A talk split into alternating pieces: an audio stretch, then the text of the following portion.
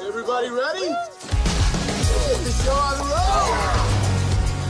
doesn't even show up on the GPS, is unworthy of global positioning. That's the whole point. Get off the grid, right?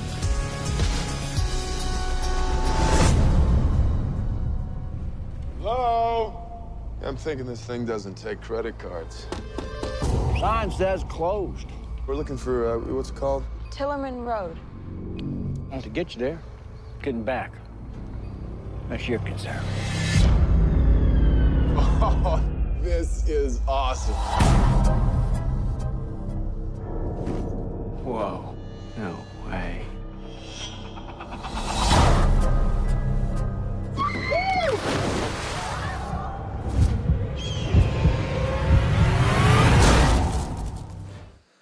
Hello, and welcome back to Just Another Movie Podcast. If you didn't guess it from the opening sequence, tough luck. Uh, Has we'll be- anyone ever not guessed it from the opening sequence? uh, no one's reported Not any yet? bad comments yet, so Oh, There you go. uh, Success rate 100%. there you go. If you don't, if you don't guess it from the opening sequence, let us know. Yeah.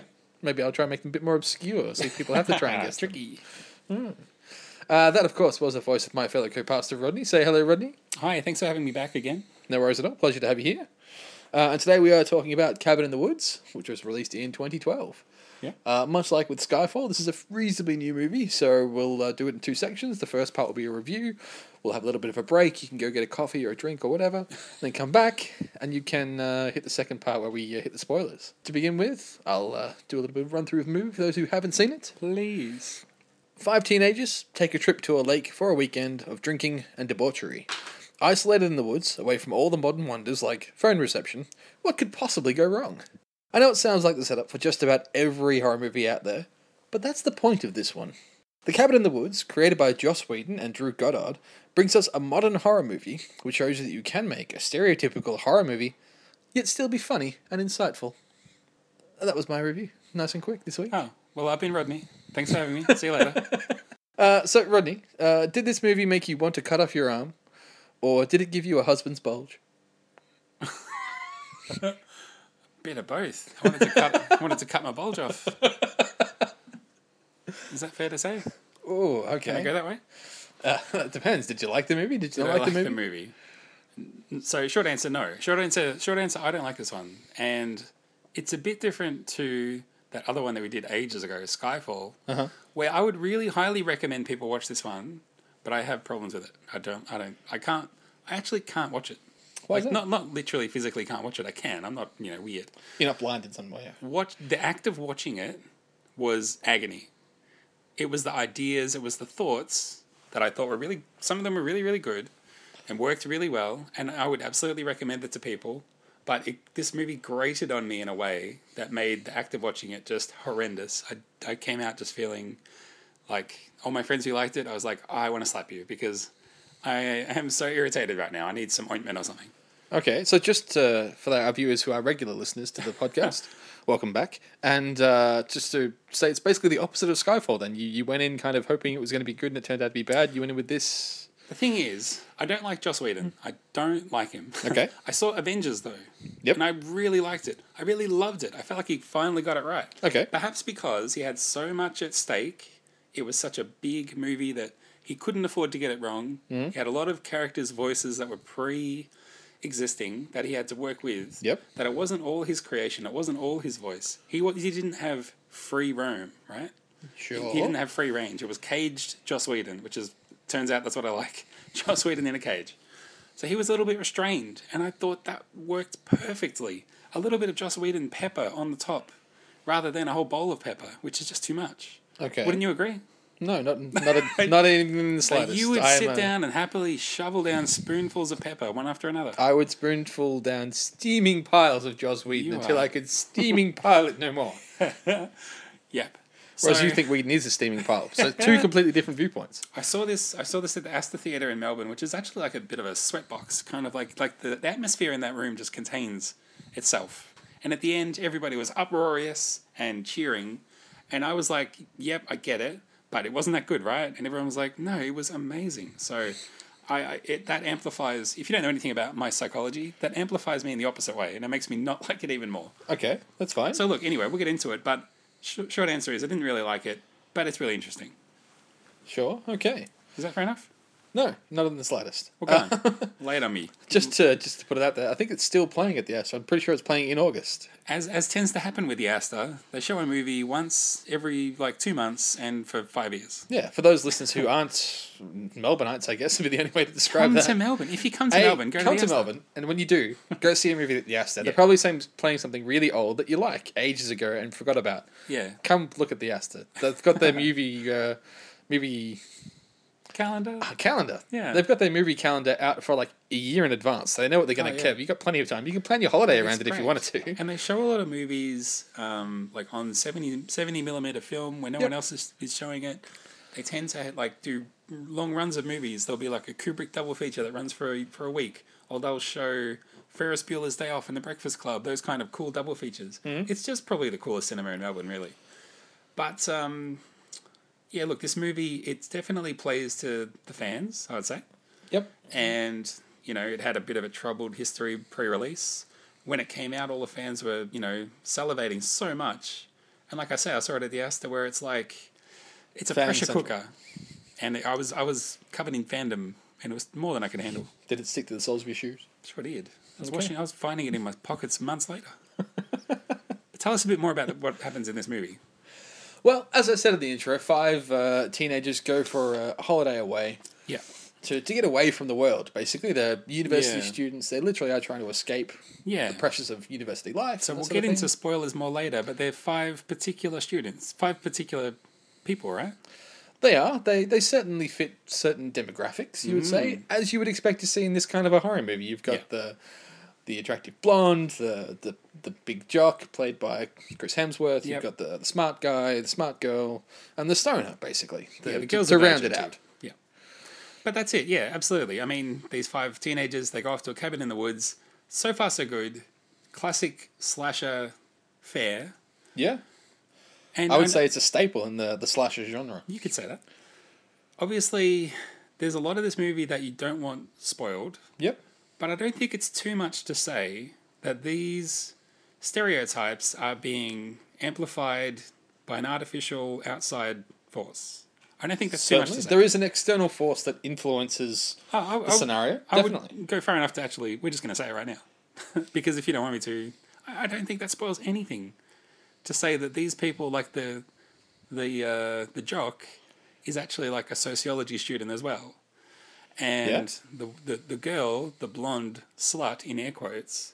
She's, it turns out she's actually just dyed her hair blonde, and they've actually there's there's a chemical that's been put in the hair dye to amplify maybe her hormones. her, her hormones. Yes, yes, yes. Yes, yes, yes. So these people are already kind of stereotypes, but these stereotypes are really being elevated. They're being heightened Mm-hmm. to, to actually make sure that they hit those marks to, to say that these people need to reach their station and they're predetermined. You're the fool. You're the scholar. You're the virgin. You're the, what's the slut? I can't remember what she's called. The vixen, maybe? Sure. And the, what's the jock? Is he an athlete? Maybe He's an the athlete. yeah, they're stereotypes, and they're being they're being manipulated to really hammer home the point that these people are stereotypes, but they there can be no confusion about it. So we'll artificially ramp that up. Sure. You don't look very comfortable with me saying any of this. No, no, I completely agree with everything you said. So there's uh, there's outside factors at play. They're not just going to some random cabin in the woods. This has all been orchestrated. Yes. The scene is orchestrated. It's not just a cabin that happens to be in the woods. It's like a s- it's like a, a scene like a piece of scenery in a play. Yeah. And pulling the strings is a government agency that no one's heard of before. No one knows about them. Yep. They're underground. They're secret. But it's um, it turns out that the teenagers going to the woods. The reason it keeps popping up in all these horror films all the time is because the government keeps orchestrating it, and they keep ensuring that it's the same stereotypes. Yeah. And it's actually it, it, the, the, the, the, the humor of this movie, most of it I would say comes from the mundane atti- the, the mundane approach that this government agency takes, especially the main two guys, the mundane approach that they have to something that is actually horrifying, out of the ordinary for these people. Wouldn't you agree? I understand where you're coming from. Sure. Okay, go on. Just to put you in a bit of a standpoint, Drew Goddard, who Yes. co-wrote this with Joss Whedon, uh, actually grew up at Los Alamos. Okay. So he had parents and uncles and families and friends who worked at Los Alamos, where they make some of the most devastating weapons and bombs in human history. Yeah. So he kind of grew up with this sort of mentality of people who do absolutely atrocious things for a living, but go about it in a fairly normal, commonplace. day to day, Yes. you know, Cool. Okay. Cool. tie wearing, coffee drinking sort of a way. So Sure. I think he really did bring that into the aspect in this particular movie with those guys, with the government agency. Yeah. So there's these two government guys, Bradley Whitford? Bradley Whitford, and what's who's the other guy? I don't remember his name at this point. I know his Hmm, yeah, I don't character's know either. name is uh, Steeler. though. I know his face. It's one of those actors that you go, I know that guy, but you don't actually know him. Bradley Whitford, you know, from like The West Wing and stuff. It's actually a bit of a West Wing style role. His dialogue, his character has a bit of a West Wing sort of feel, Studio 60 feel. Certainly, I could agree that I wouldn't say it was it's- derivative, but it's, No, him, it's, it's- Bradley Whitford playing Bradley Whitford. It's Joss Whedon and Drew Godding writing, I think, for Bradley Whitford to play that character. So Yeah. they're certainly playing on he what the roles he does well, sure. uh, and yeah, he plays the part fantastically. So there's a whole government agency orchestrating this whole thing, but those two guys, they're the main sort of puppet masters, they're the string pullers. One of the observations people have made about this movie is that that is a stand in for the director and the writer, basically. Yeah, well, So the it's almost like a metaphor for movie making itself. Joss Whedon This and Drew scene have that said they that play out. they did write themselves into the movie as course. these two guys in the control booth. Yeah, and as a result, they probably get the best lines, the funniest lines. They're the smartest guys. You know, it's it's a little bit of ego stroking, perhaps, Possibly, Classic Joss but I Whedon. think in a good way though. in a good way. It's entertaining. Yeah, Yeah, yeah, absolutely, yeah, sure. So it's an it's a device. So we won't go into spoilers, but it's a device for analyzing and uh, maybe criticizing horror films Yes. through this situation that they've orchestrated Yeah, it's almost like you're watching a horror film about how to make a horror film, almost. Uh, Or it's also a little bit almost like why horror films play out the way they do. uh, I what- believe one pundit described it as the Truman Show meets Friday the Thirteenth. Sure. So you, Evil, Dead. I like Evil Dead better. It's set in the there you cabin go. in the Truman woods. Show meets Evil Dead. There you go. So I was I was I was looking up on YouTube clips of this movie and the Evil Dead clips kept coming up. I was like, no, I love Evil Dead. I just want to watch those clips instead. So, I think this movie is a really good look at the horror movie genre, whereas Scream was a look at the slasher genre in particular. Yeah, I it's like in this similar movie to to Scream. Scream. Yeah, It's absolutely. a horror movie, but it's not necessarily of the horror movie genre. It's it's a horror movie that is self-referential and deconstructs the genre. Different to Skyfall, I think, in that it's it really satisfies at the end. It's it's a movie that analyzes itself but delivers at the same time. Where I think Skyfall got it wrong. Okay. But um, I mean, if, you've probably heard this a hundred million times if you're at all interested in this movie. But if you haven't seen it, go and see it. You don't want it spoiled. We can maybe what else can we talk about without spoiling it though? Well, let's talk about perhaps Chris Hemsworth, the fact Okay. that he's in it. You know, it was released in 2012, Yeah. pretty much towards the height of the Chris Hemsworth career. It was made a almost. few years before that. It was made in 2008, so it was Yeah. filmed four years before it was released. And during the fil- shooting of this film in particular, he got a phone call on a particular Thursday to say he got the part in the remake of Red Dawn. And then two days later, he got the phone call to say they'd land the part in Thor, a new major motion franchise. And uh, Joss Whedon in particular picks on him a little bit because he's like, "What happened on the Friday, man? Why didn't you get a movie on Friday? What happened, man? No movie on Friday for you." Oh, he's so clever. But yeah, I think the the casting in particular in this movie is quite good, given that uh, they really have narrowed down their focuses in regards to the in particular stereotypes they're trying to portray. Would you Oh, agree? I mean, but what do you mean? It's like it's the same five stereotypes from every horror movie. That's the but point. that's what I mean. The the twist is that, as you said before, Chris I mean, Hemsworth is you a mean that's what they're going for, and they nailed it. yeah. Right. Okay. Cool. Because some movies they, they kind of try and get the the girl to be, play the right part, and it doesn't quite come off. You, you just feel something doesn't quite catch. Yeah, but this is going the other way. It takes a girl who could be maybe a bit more middle of the road, And knocks, forces all, them to knocks an all the extreme. edges off that it doesn't want to get the effect that it's looking for. Yeah. There's another aspect of this which kind of ties in with that production element that we were talking about, Mm-hmm. which I, which is not spoilery either. But it's just the way that Joss Whedon fans s- seem a bit entitled. Do you know what I mean? What do you mean? So, Being a Joss Whedon fan, choose your words carefully.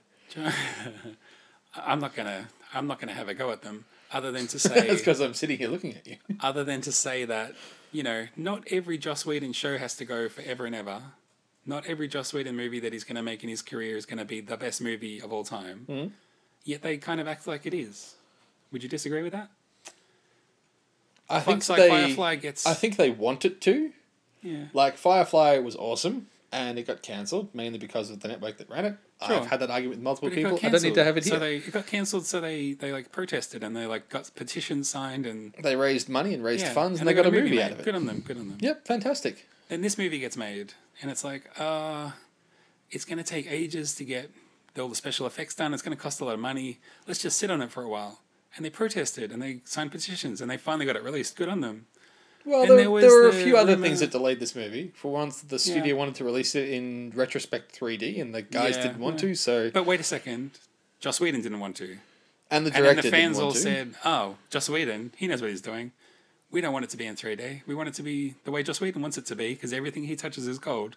That's what we want. Can you deny that everything he touches is gold? Yes, I How so? can. Because not this is not gold. Like what? Like, think of, you like Buffy, right? I do. Think of your favorite line from Buffy. There's too many. You don't have to say it out loud, but just think of it. Think of it in your mind. It's like think of a card. Picture any card. That line could be said by any character in that show, and it would be in that character's voice. It wouldn't matter. It's that the characters are not No. uniquely defined. They all have Joss Whedon's voice. No, unfortunately not. Oh, come on. Get over yourself. so then there's this Joss Whedon TV show. That was proposed, like the Avengers Shield, I think, or whatever it is. Agents of S.H.I.E.L.D. That was proposed, and they were like, "Well, Joss Whedon wants to make this TV show," and then they were on the fence, so maybe we won't make it. And the fans protested, and they said, "No, don't you understand? Joss Whedon's involved in that, so it has to be." And I just get a bit sick of it, to be honest. It's like I love Aaron Sorkin, right? And he has a bit of a similar history. He was in The West Wing and he left, and I was like, "Well, it's no good anymore." He did Studio 60, and it got cancelled. I was like, "You can't cancel that; it's the best show." But I get over it after like a month, and I'm like, "Okay, eh, it got cancelled. I'll live with it." It just seems like Joss Whedon fans are maybe too attached to the material, hold it too preciously. I can understand where you're coming from, Have and you that's why seen they're called Dollhouse? fans. Fans is uh, a short of fanatic, so Yeah. you have to understand where you're coming from. And I own Dollhouse season one and two, so yes, I have seen I, Dollhouse. I think Dollhouse is not good at all. I, I will admit that Buffy's okay. I don't like it, but Dollhouse, no, Dollhouse is not good. Well, to begin with, Joss made Buffy, which ran for seven seasons, Sure. and he was also responsible for Angel, a spin off of Buffy, which lasted its five seasons. he made Dollhouse, which ran for two seasons. Yeah. Mm. Fair enough. It wasn't the best of his work, but it still was good. Individually, episodes were great. The premise was interesting. It, I think it did really well. This isn't the Buffy podcast, but yeah. Um, I mean, there's the guy from Dollhouse who's also in Cabin in the Woods. To bring it back to the back to the movie, there is. I hate that guy. I Why? absolutely hate him. Every line that he says, I don't know if it's the writing, if it's his delivery, if it's just his face. He grates against me more than anything else in this movie. I cannot stand him. Cannot stand him. He's the worst. Well, perhaps we could talk about him a little later Sure. after the uh, the veil has been pulled. But yeah, look, this is the setup for the movie. So there's these kids, they're stereotypes. They go to a cabin in the woods. It's all orchestrated by this government agency. For what reason? Well, I'm not going to tell you. You'll have to watch the movie. But it, like I say, it's an, it's a meditation on horror movies. It's a meditation on why they play out the way they do. It also gets into maybe horror movies and points of cultural difference. Sure. So, I mean, what we're watching play out is kind of like a critique on the American horror movie. It does, I'll admit this, it, it is um, self aware enough that it kind of touches on Japanese horror movies Sure, and a little bit. o- other foreign horror movies as well. yep. But I'm not going into specifics. I'm just saying that it's it's no. it's a, it's a comment on the genre as a whole. Yeah, it doesn't narrow down to just specifically American horror movies. It does comment on, as you Yeah. said, the genre internationally, not just America. Yeah. Uh, before we move to The Veil, Yep. for people who might stop listening at the, the point in time, I obviously would recommend this movie to people, but I do usually issue it with a caveat saying that it is quite bloody and gruesome. Hmm. Would you agree? Could not agree more. Could not agree more. If you're squeamish, you want to like just leave early for this one. Yeah, it- there's not many times that I use word ultra-violence in a movie, but I think this does Hmm. come into that category. It has ultra-violence. does. It, it sort of it has that. It, it's kind of got a climax that's like all the spectacle of a comic book movie or a, or a, an anime or something, but with the realism of a slasher movie. So Yeah. Hmm. you're kind of getting assaulted from both both angles. So while you don't necessarily have to be a fan of horror films to watch this, you can appreciate it for the movie that it is, which is a, a movie about horror movies, essentially, almost Sure. like a Seinfeld episode. Sure. Yeah, it is covering with the caveat that it is quite gruesome because it is still technically a horror movie. So there are Hmm. There's no zombies doubt about and it. blood and It's a horror guts movie. and yeah. So if you do approach it, you know, not necessarily a fan of horror movies and you want to Hmm. watch it, be forewarned. It is quite gruesome and quite bloody. And are we going to score? Uh, yeah, I will give it a solid eight. I like it a lot. Uh-huh. Uh, there are things that you know don't quite work, but yeah, overall Hmm. it's eight, maybe eight and a half. Even. Yeah. I guess I guess six and a half. Okay. Because, like I say, there's lots of things I don't like about Well, it. usually the like experience of watching it's no good. The ideas are good enough that it can't be too low. But yeah, I really don't enjoy watching this movie. It's no fun for me at all. you and I uh, have known each other for, for quite some long time now. So uh, you probably give Joss Whedon negative five. So that means you gave the film an eleven. That's yeah, you're getting close. You're Yeah. getting really close. Uh, so yeah, so uh, we'll pull the veil across here. So for those who haven't seen the movie, feel free to stop the podcast now. The snippet you're going to be listening to for people who have seen the movie is the harbinger calling the government agency Yeah. to report that the kids have arrived. So we'll hear you after the break. Control, Yeah, go ahead. uh, I have the Harbinger on line two. Oh, Christ. Uh, can you take a message? Uh, I don't think so. He's really pushy. Um, to be honest, he's kind of freaking me out. Okay. Put him on. Mordecai, baby, what's happening? How's the weather up top? The lambs have passed through the gate. They are come to the killing floor. Well, you're, you're doing a great job out there. By the numbers, man, you got to start it off just right. So we'll talk to you later, okay? Their blind eyes see nothing of the horrors to come. Their ears are stopped. They are the gods' fools. Well, that's how it works. Cleanse them. Cleanse the world of their ignorance and sin. Bathe them in the crimson of. Am I on speakerphone? No, absolutely not. Speakerphone, no, no, I wouldn't do that. Yes, I am. I, I can hear the echo. Oh my God, you, uh, you're right. Hang on one second, I'll take you off. That's rude. I, I don't know who's in the room. Fine, there. You're off. Thank you. Don't take this lightly, boy. It wasn't all by your numbers. The fool nearly derailed the invocation with his insolence. The ancient ones see everything, and they will not be. I'm still on speakerphone, aren't I? Oh my God, Mordecai! I can't believe it. It did it again. Mm, Pretty good. Pretty good. I love these stays on speakerphone. But it's like, it's kind of like you just imagine Joss Whedon pitching that to some executives or something on speakerphone, and he's like, "So anyway," and then there's this big monster and the girls there and like they're having sex because that's what they have to do in these movies, and then.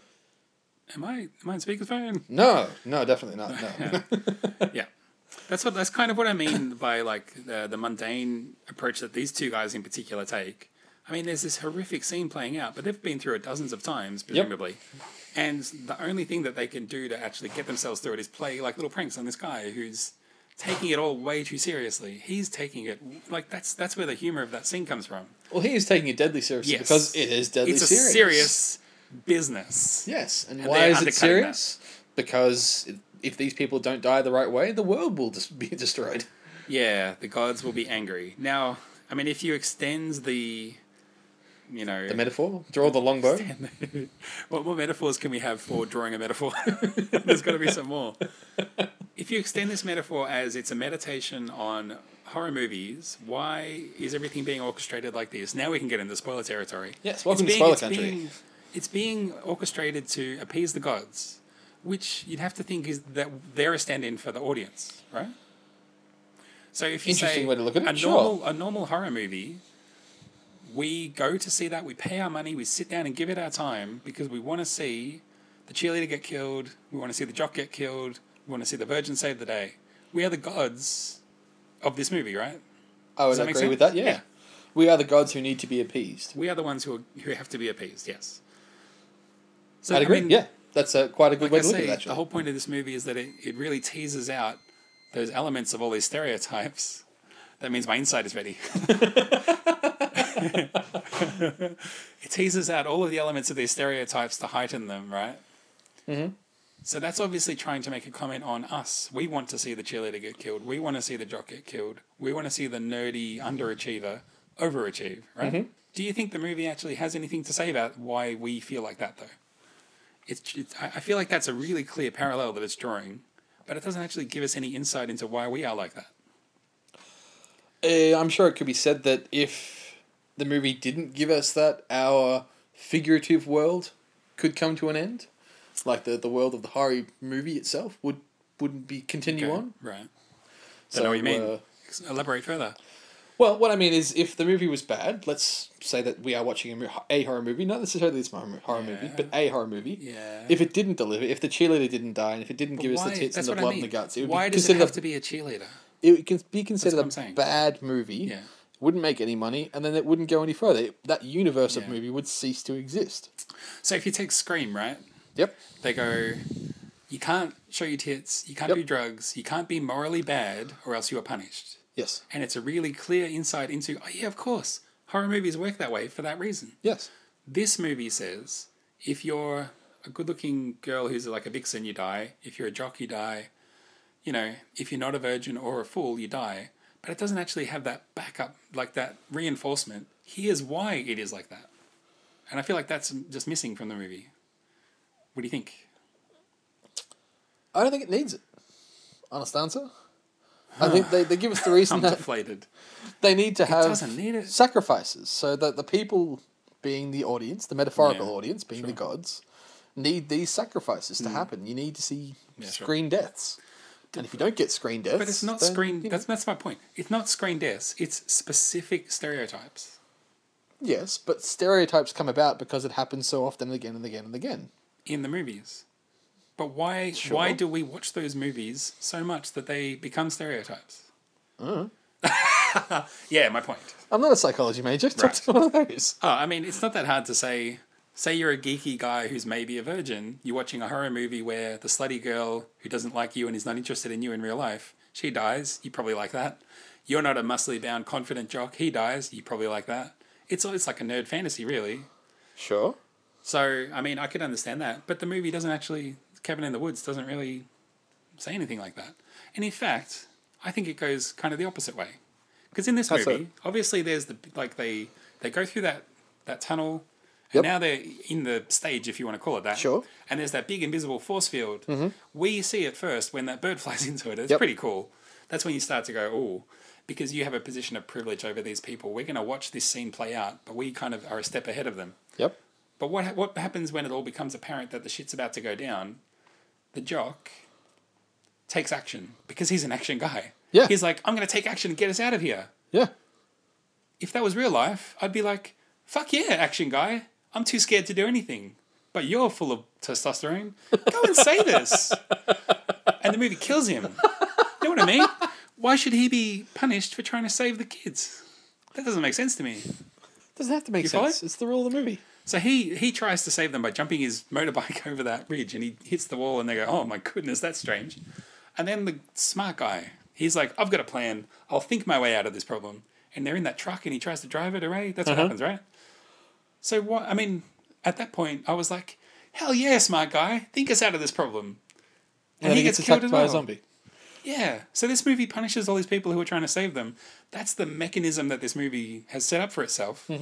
But it just doesn't make sense to me the way it plays out. Like, wait a second, why, why are we in favor of these people being killed? In a normal slasher movie, it would be, but this is one grade smarter than that, right? So we have to be one grade smarter too. And I just get confused. Like, wait a second, that beautiful girl who wants to have sex with that guy, you know, I'm a straight guy. I can see the appeal in that. Well, by your I don't want uh, to see her die.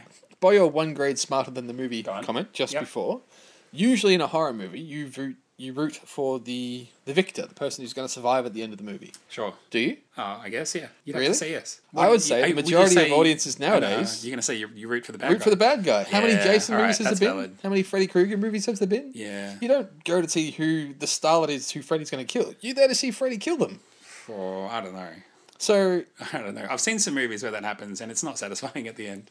I'm just saying, the, the modern horror audience, this is what this Yeah. movie is made for, usually roots for the bad guy. So in this movie, they've flipped the reversal tables again, and now you're rooting for the good Flipped guys. To the reversal tables.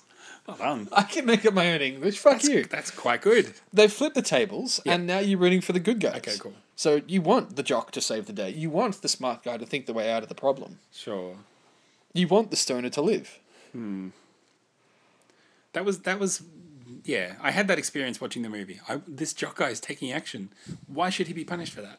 But he is. It, it threw me a, threw me a curveball a little bit. That's fair enough. I guess that that's you know the movie's trying to make you think about horror movies though, and the it, it's like I say, it's that one level above a standard horror film. It's presenting you the same scene, but it has this extra layer of just yummy goodness. but uh, you know, it was almost like too much icing. I'm like, oh, my teeth hurt now. So you're complaining for having too much good stuff in a movie? Sure. Really? So let's get to um, you know, they there's this they're in this cabin. Mm-hmm. Like I say, everyone's pulling the strings, so they hit the button, and the attic door, the Cellar cellar door, door. pops up, and they're like, "Oh, that's strange. That must be the wind." I think there's that. Then they pump something into the cabin as well to make them kind of a bit more accepting of Yeah. what's going on. Yeah, so I go, Well, that's a uh, bit weird. I like the fact that Topher's smoking so much dope that whatever they're putting in doesn't affect him. Yeah. And so they're like, boom, the, attic, the cellar door opens, and he's like, oh, must have been the wind. Topher's like, really? You guys believe that? You sure? they all go down to the deep, the Hmm. Doesn't dark, seem and like no creepy wind. cellar. But they go And it's into like, the hey, let's just look at this stuff. Uh, guys, let's get out of here. Yeah.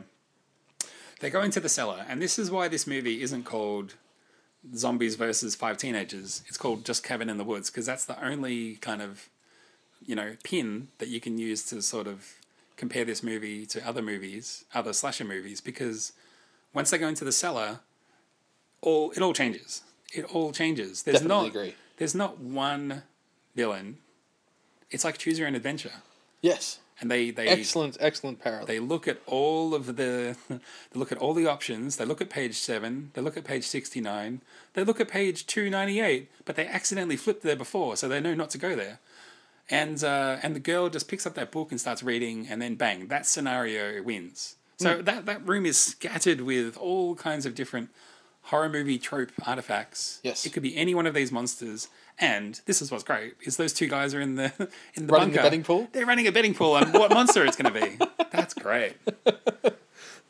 Um, and then the guy who's so cocky, like I can tell I'm going to win this time, and he gets his just desserts. It's like, yes, of course you do. I uh, I love the fact that he has a favorite as well, Bradley Whitford. He's like, I really wanted mermaids. Fucking hell. He wants it to be mermaids now. Later, he won't be so sure though. I do love the the subtle irony of the fact that he wants it to be mermaids and he gets killed by the mermaid at the end. Very and the docile. mermaid looks nothing like a mermaid you can imagine. it looks like a horror movie Very mermaid though. docile. That's great, isn't it? So they evict the zombies. Is this the zombie family? Is that the one? Yes, Was it they a zombie uh, redneck something, They or is that a raise different the redneck pain loving Yeah. zombie family or Et whatever. cetera, I et forget the cetera. exact words. the zombie, etc., etc. Hmm. They they attack the cabin. Now now I mean it sounds like oh well that would be just a typical horror movie thing, except uh, it is for a little bit. it is for a little It bit. starts off. like, this is you when know, we the- start to get into the we have to appease the gods. This is what this is all about. A couple of people have to die. One dies slowly, another one dies. A Yeah. little bit systematic. It's uh, one of our listeners has said in an email that I often talk about uh, directors talking about stuff as if I've seen it in commentaries or talked to them myself. I have seen it in commentaries and I've read it online. Hmm. Yeah, that's how I that's know it. these things. In uh, the special edition DVD of Cabin in the Woods, where they have the the making of featurette, uh, Drew Goddard and Joss Whedon talk about how they wrote this over a very short time period, locked in a hotel together. Uh, they literally just tried to write the movie as fast as they could. And so they settled on a three act structure. Act one is the setup, so everything from the start of the movie to the cellar door opening is act one. That's the setup of the world. Act two is the horror movie. So it's everything from the cellar door opening to the realization that there is a new level, a subterranean level Yes. below the cellar. Yes. And then act three is the end. Yeah. Literally.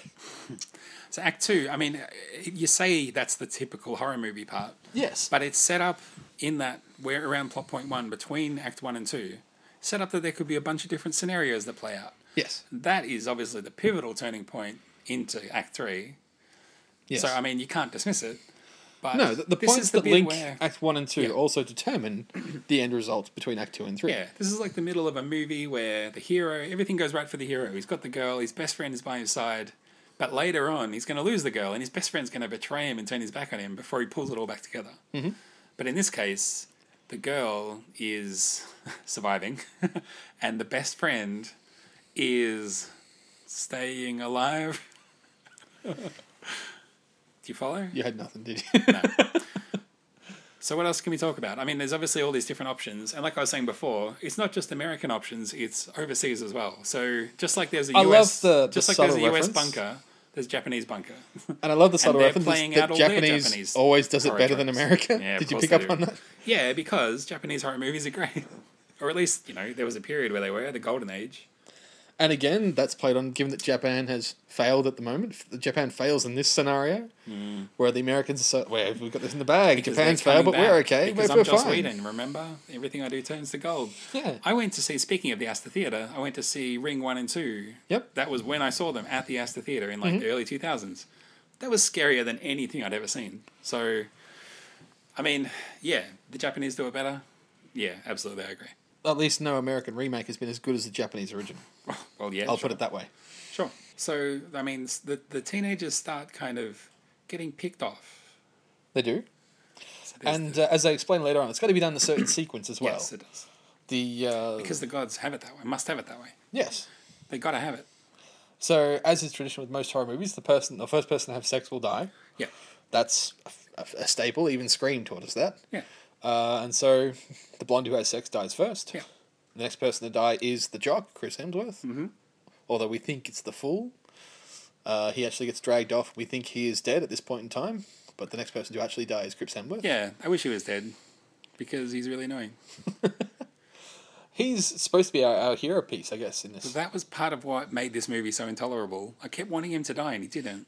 I just kept wanting him to die. So irritating. Who says, who is younger than 25 years old and says, we're going off the grid?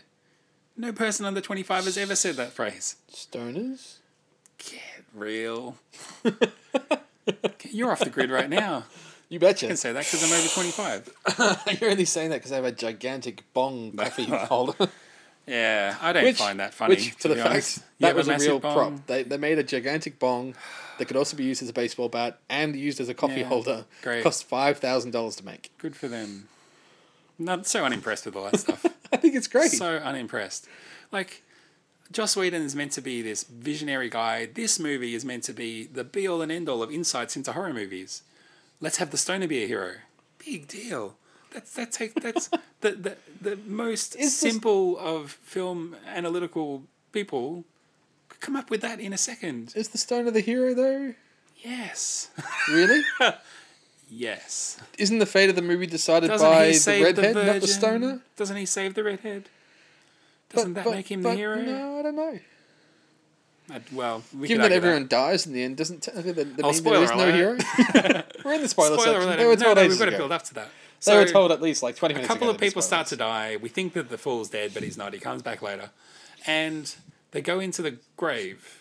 Yes. Now the grave is like it's it's part of the scenery for where the cabin is, but it's also the what would you call it? It's like a threshold between the underground storage facility where Mm-hmm. all the monsters are and the bit where the actors play out the scene. Yes. So they go into the grave. So normally, you know, the monsters come out of the grave, being very literal here, but they're going the other way. Yep. It's almost like a, like a like a metaphor for dying. I understand. they go into death. You know I what I'm saying? understand that, but again, it, Yes. it's reversing the stereotypes of you know usually monsters Yes. come out of the grave. This Sure it time, is. normal humans go into the grave. Yeah, but they go into the. I mean, I, presumably, the way that this would play out would be that the zombies would kill all of the teenagers. The gods are appeased. The zombies go back into the grave, into the little glass box, and then the box returns to its place. Yep. But this time, the people have succeeded, and they're in the box. So Yeah. the box goes down. It's sort of basically like pitch black, and then all these monsters start to jump out of them, like out of the shadows. That's one of my Bow! favorite scenes in this. It's It's pretty fantastic. scary. I'll say that. It's really scary. Uh, in particular, just as we're touching Yeah. on this theme, there's two monsters or two sets of Yeah. monsters I like to point out. One is a favorite childhood monster of mine. There's a song about him. You may know it. It is the one-eyed, one-horned, flying purple people eater. Ah, okay. You see him very briefly. He's there for less than a second in the top left hand corner of one of the screens. The other one I wanted to mention was uh, a group of monsters in a box in one of the back. It's kind of small, you can't quite see it. It's actually the characters from the video game series Left for Dead, Okay. because as a part of this movie tie in, kind of with the, the Left for Dead scenario, there was going to be a playable level in the video game Left for Dead, which was the cabin in the woods scene, right. including the, the cabin upstairs, the, the woods surrounded, and the underground Yeah. structure below it. However, because the movie got delayed and it lost funding and it's just too too long to be released, that plan got scrapped. Yeah. Cool. So unfortunately, that didn't come to be. But you know, it's there and it was a, a nice idea for a while. You It's can, there you can for- close your eyes and dream about it. It would be awesome. Yeah. It's there for people who freeze frame the Blu-ray, you know, Yeah. to, to analyze every frame. It's there. And while we're there, I've got one last guy I want to talk about. One Yeah. last bad guy, apart from all the awesome bad guys in the movie. Fornicus. It's not just a fun word to say. It's the name of the bad guy who has the saw blades in his head. You know the guy Yeah. who's So holding the now ball. here's here's my problem with with that guy, right? Yep. When they're in this box and it's all dark, this guy fornicate or whatever Fornicus. Fornicus, sure. He comes into the light. He's Yeah. pretty like docile. He doesn't really. He's not out to just boo and scare them. Yep. But the the girl, the redhead, sees him and goes, "Ah, now I understand everything. Yes. When we went into the attic, that was all the different monsters that could have attacked Cellar. us. How does she put those two together into the cellar? He's holding the round puzzle ball that, That she Oh. was Chris holding. Helmsworth was playing with Yeah. upstairs. but not the virgin. Because the round puzzle ball is actually uh, a puzzle which, when you solve it, it opens a portal. He comes Yeah. out and kills you. sure. Uh, he's from the same realm of horror movie as Pinhead was. But I mean, I haven't like I said, I haven't freeze framed the cellar scene. But she doesn't look at that or pick it up or see him with it. But she's the first person in the cellar who scans around, so theoretically she's seen everything in the cellar. Bit of a stretch. But Crims Helmsworth, uh, Crim, Crims Helmsworth, Chris Crims- Helmsworth was yeah. playing with it as she said, "Hey guys, come over here." a stretch. I'm just saying it's a stretch because she's she puts it all together, and I'm like, there's so many ways that someone could put it all together. That's pretty weak, I reckon. But they're in now. Now they're in the underground part. Now they are controlling things to some degree, and they're going to turn. Well, they're they're really just fighting for their lives.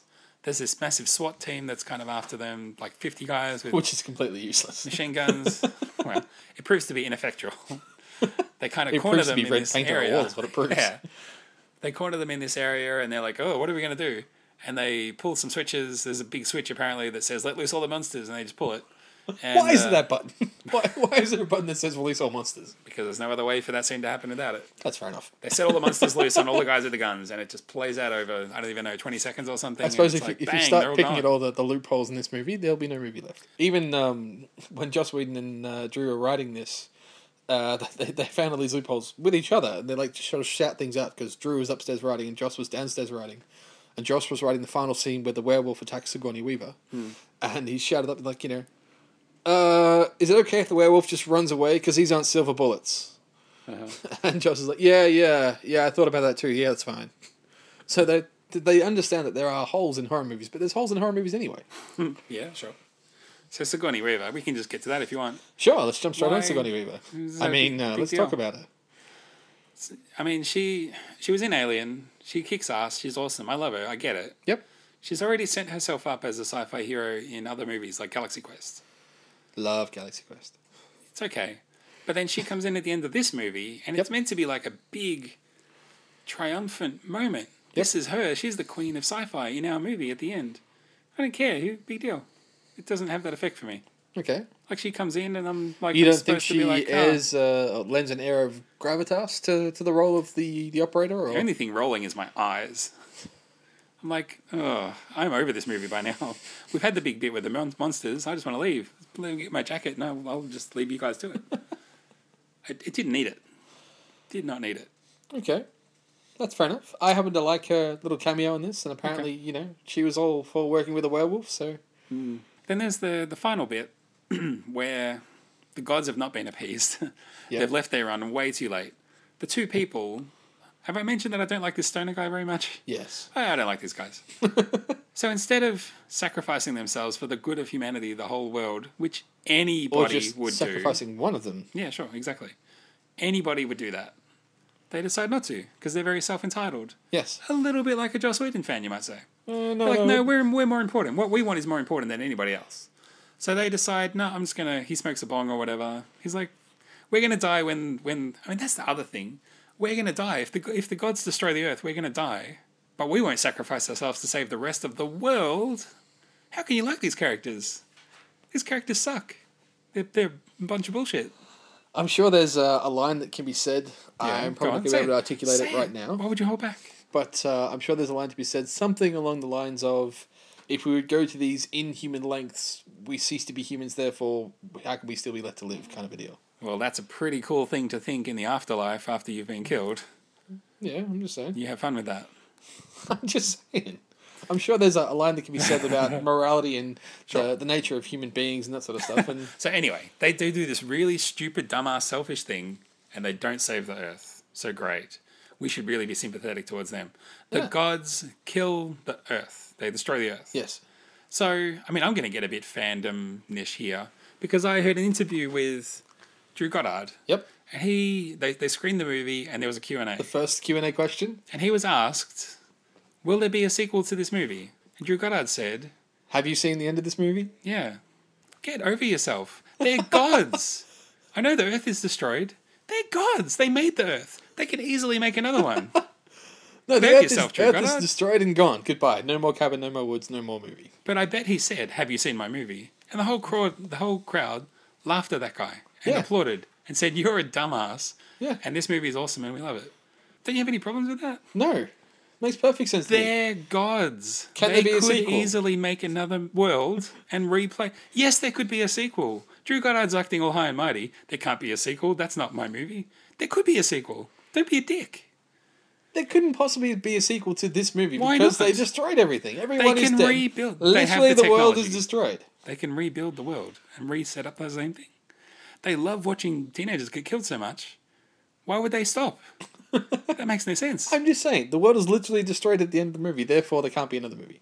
They could. Are you listening to what I'm saying? No. They could make another world and La, then just la, set up la, the la, whole la, thing in la, place la, again. la. Not listening to you. Oh boy, I don't want to say that What you're I a would say- typical Joss Whedon what I fan. would I don't want to say- say that. I'm not saying that. No, no, no. But you No, are. Hear me out. Go what I on. would say Go on. is Yeah, there go- could be a prequel to this movie.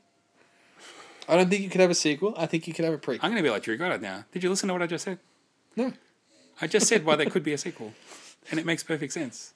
I'm just saying it, it wouldn't make any sense. It'd just be like Anyway. making a sequel for the sake of making a sequel. There's a scene Which I is really completely like. unhorror movie like. I There's a like that scene- at the end of this movie they Yeah. kill everybody rather than having everyone say that ain't everything's fine. As we've been saying throughout this entire podcast, it's the coin Hmm. Yeah. flipped. It's the opposite of every other movie. Come up with something better than that. I'm not saying. Don't What's better do than that. doing the opposite of exactly Well, everything I'm- else that everyone I else is didn't doing? make this movie, so that's not fair. I'm the critic. I'm not a filmmaker. I'm not the creative one. They are, and I don't like what they did. It's not. It's not my job to come up with something better. It's their job. See. you were going to Maybe say in the sequel they'll, be, they'll do better, which is definitely happening. I was going to say there's a scene I really really like when they're in the cabin when they're sort of settling in. Um, I think it's the, the black guy. He's in his bedroom and there's this gro- grotesque picture on the wall. picture on the wall. Yep. And he's like, I'm uh, I can't handle that.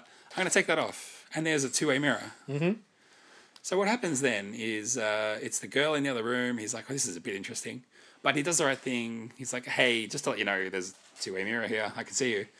Um, what I really like about that is that's like a metaphor for this movie itself as well. Because we can see what's going on, but they don't know Because what's it's a, going on. it's a grotesque picture, right? And he wants to look behind it. He wants to see what's behind it. Just like Joss Whedon and Drew Goddard are doing about horror movies, right? We want to see what's behind the grotesque scene. Okay. And what's what, what is behind there is a portal through which you can see the audience, us. You know, that they're, they're his audience Okay. the audience on the side of the audience slash the virgin girl she sees a mirror in which she is reflected see that's what i'm saying before about how i could see a geeky guy watching a horror movie and getting pleasure from it because it's like a fantasy for him that's being played out he's, he's seeing himself reflected back from the screen Okay. so are you following where i'm going Yeah, I'm, I'm, I'm with you. i, th- I think that's a pretty neat scene and i, agree. think i've done a pretty awful job explaining what's great about it I agree that it's been pretty awful, but I the do one- know what you're talking about. On the I one understand side where of you're getting at. things, you want to see what's behind this grotesque scene and examine the person on the other side, the observer. Yes. And that observer is on their side seeing a mirror, a reflection of themselves. And you Yes. get to observe the whole thing. Yes. Agreed. I think it's a really, really clever scene. It's probably the best scene in any Just Waiting thing ever. Just to stir the pot even more.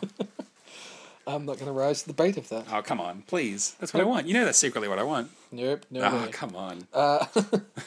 So I have two more things I want to Go on. have a, a quick brief check about. Yep. Um, out of curiosity, what do you think the most costly six words in the script were? I know you haven't read the script, but watching the, movie, most what do you think was the most costly. costly six words in the script? I mean, I literally have no idea. What are you talking about? Why would they be costly? They're just words. Is it Yeah, because so someone that's an says interesting something? phrase.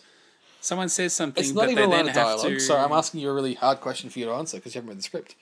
Um, the, the most costly six words in the script are. You ready? Is it the final bit? There is chaos on every screen. Cool. So, literally, the most costly part of this movie was filming all the little snippets that you see on the monitors behind Bradley Whitford and the other guys who we Oh, yeah. can't remember the character's Makes name. perfect sense. When all shit breaks loose and all the monsters are rampaging through the, the, the underground fortress. Hmm. They took about four months to film all the different little s- snippets. Yeah, I mean it's really good. It's really good. Yeah, it's The whole great. thing with the monsters is really good.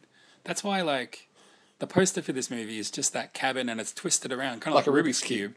But they can't put in there a monster because it's not about a monster. It's not even about the kids really. No, it's about it's the about puzzle. Hmm. all of the monsters and all of the kids. and you can't give away too much of a spoiler about you know the, the government and the The subterranean yeah. lair. You can't give any of that away in the poster. No. So it's it's kind of it's frustrating when you talk to people who haven't seen it because you're like, you got to see it, and they're like, what is it about? You're like, oh, just, can't tell just you." go and see it, and that makes them go like, oh, if you if, if you can't explain to me what's good about it, how good can it be?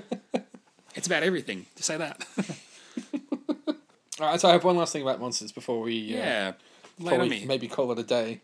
On the gigantic betting wall that they create with all the, the different odds and things. Hmm. Yeah. Uh, you probably haven't done what the people on the internet have done is freeze framed it and look at all the different names. Yeah, It might surprise you to learn that I have not done that. No, it doesn't surprise me at Hmm. No, all. there you go. There are a lot of obviously stereotypical fan site names. My one of favorite which is was, Wendigo, because that was a movie, Wrath of the Wendigo. It wasn't But it. go on, Uh, there's ones about killer trees, which comes Killer from trees. Evil Dead. awesome. Um, you know, various Yeah, other yeah. different horror movie staples. There's one which simply says Kevin. Hmm. That's all it is. It just says Kevin. And it was never really explained in the movie. You only barely see it for a fraction of a second, so not really expecting it to be explained. However, there was a book released along with this movie, which was the visual companion to it. And in the book, the visual companion to A Cabin in the Woods, they explain, and I'll read the description here uh, Kevin, a sweet looking guy who might work at a Best Buy until he dismembers people. Hmm. So it's, it's the little, little details that Joss Whedon puts into this universe, like just, you know, Kevin yeah, right. with no explanation. It's not, you know, vampire werewolves or whatever. It's just Kevin. So let me give you the cynical Joss Whedon hating version of that. Yeah, go for it. Joss Whedon comes up with this idea for a thing called Kevin. It's not that great. He comes up with this other movie which includes all of the best horror tropes of all time. And he goes, My half baked idea is good enough to go in this movie. And he puts it in. He didn't come up with that after he came up with this movie, he came up with it before It came up during. and he links it in. I don't know that for a fact, but I'm telling you that that's how it is. They're making up a scene where we need a list of monsters because they're betting on who's going to win. Joss Whedon himself wrote the diary that she reads out, and he, he wrote all the little things about that. Ah. Yeah. He reached into the darkest part of his brain and wrote all the disgusting details, which is where this murdering, pain loving zombie family comes from. And they decided that was going to be their killers, and then they needed this betting pool, so they listed all the other monsters they could think of. Yeah, Which includes a unicorn. How cool is it that the unicorn kills somebody? It's not obvious, but when that unicorn kills that guy, stabs him a couple of times, because you see it and you're like, that's majestic. That's the thing that, like, Unicorns. A teenager dreams wow, about. unicorns. stab. Stab death. you are stabbed. You know where Murder, the death, inspiration kill. from that came from? Unicorns? Actually, it was from a T-shirt that Drew Goddard bought at Comic Con one year. Had a picture of a unicorn next to a picture of a werewolf, and said, "It's on, bitch."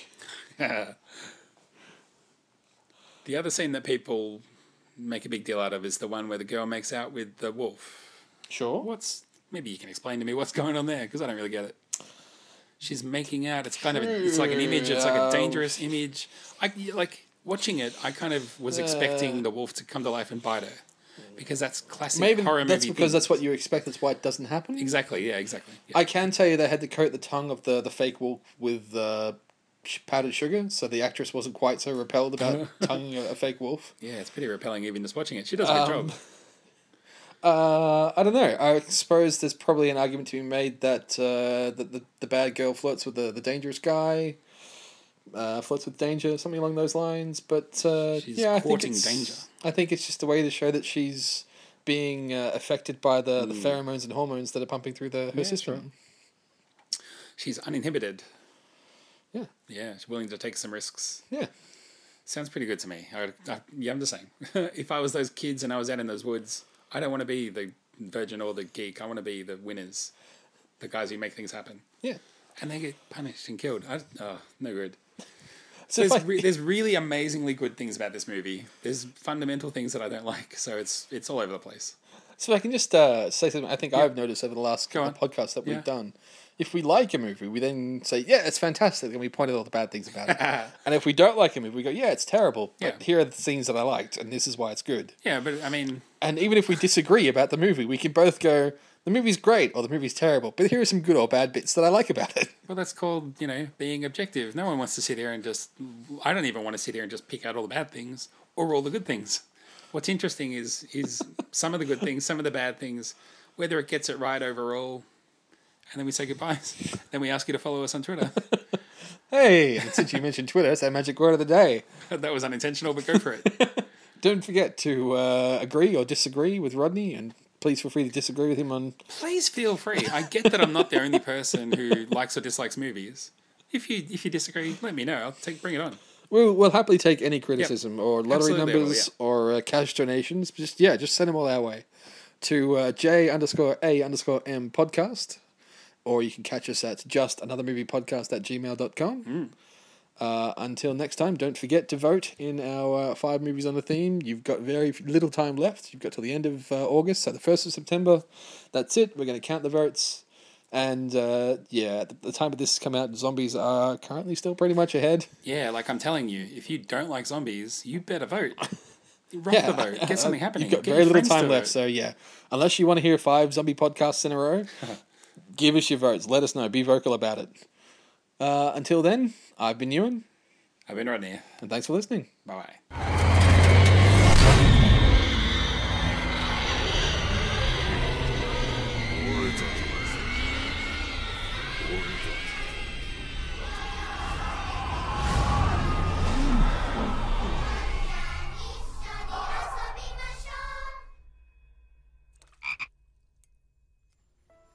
そして今キコの魂はこのカエルの中で幸せに生き続けていく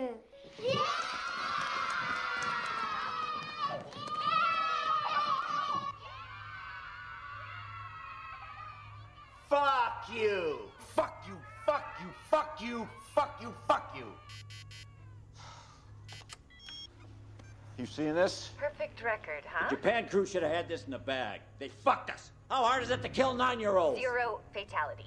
Total loss. I'm telling you, you want good product, you gotta buy American. Any word from downstairs? I'm downstairs doesn't care about Japan. The director trusts us. Hey, you just sweat the chem, Lynn. Well, these morons are singing What a Friend We Have in Shinto. We are bringing the pain.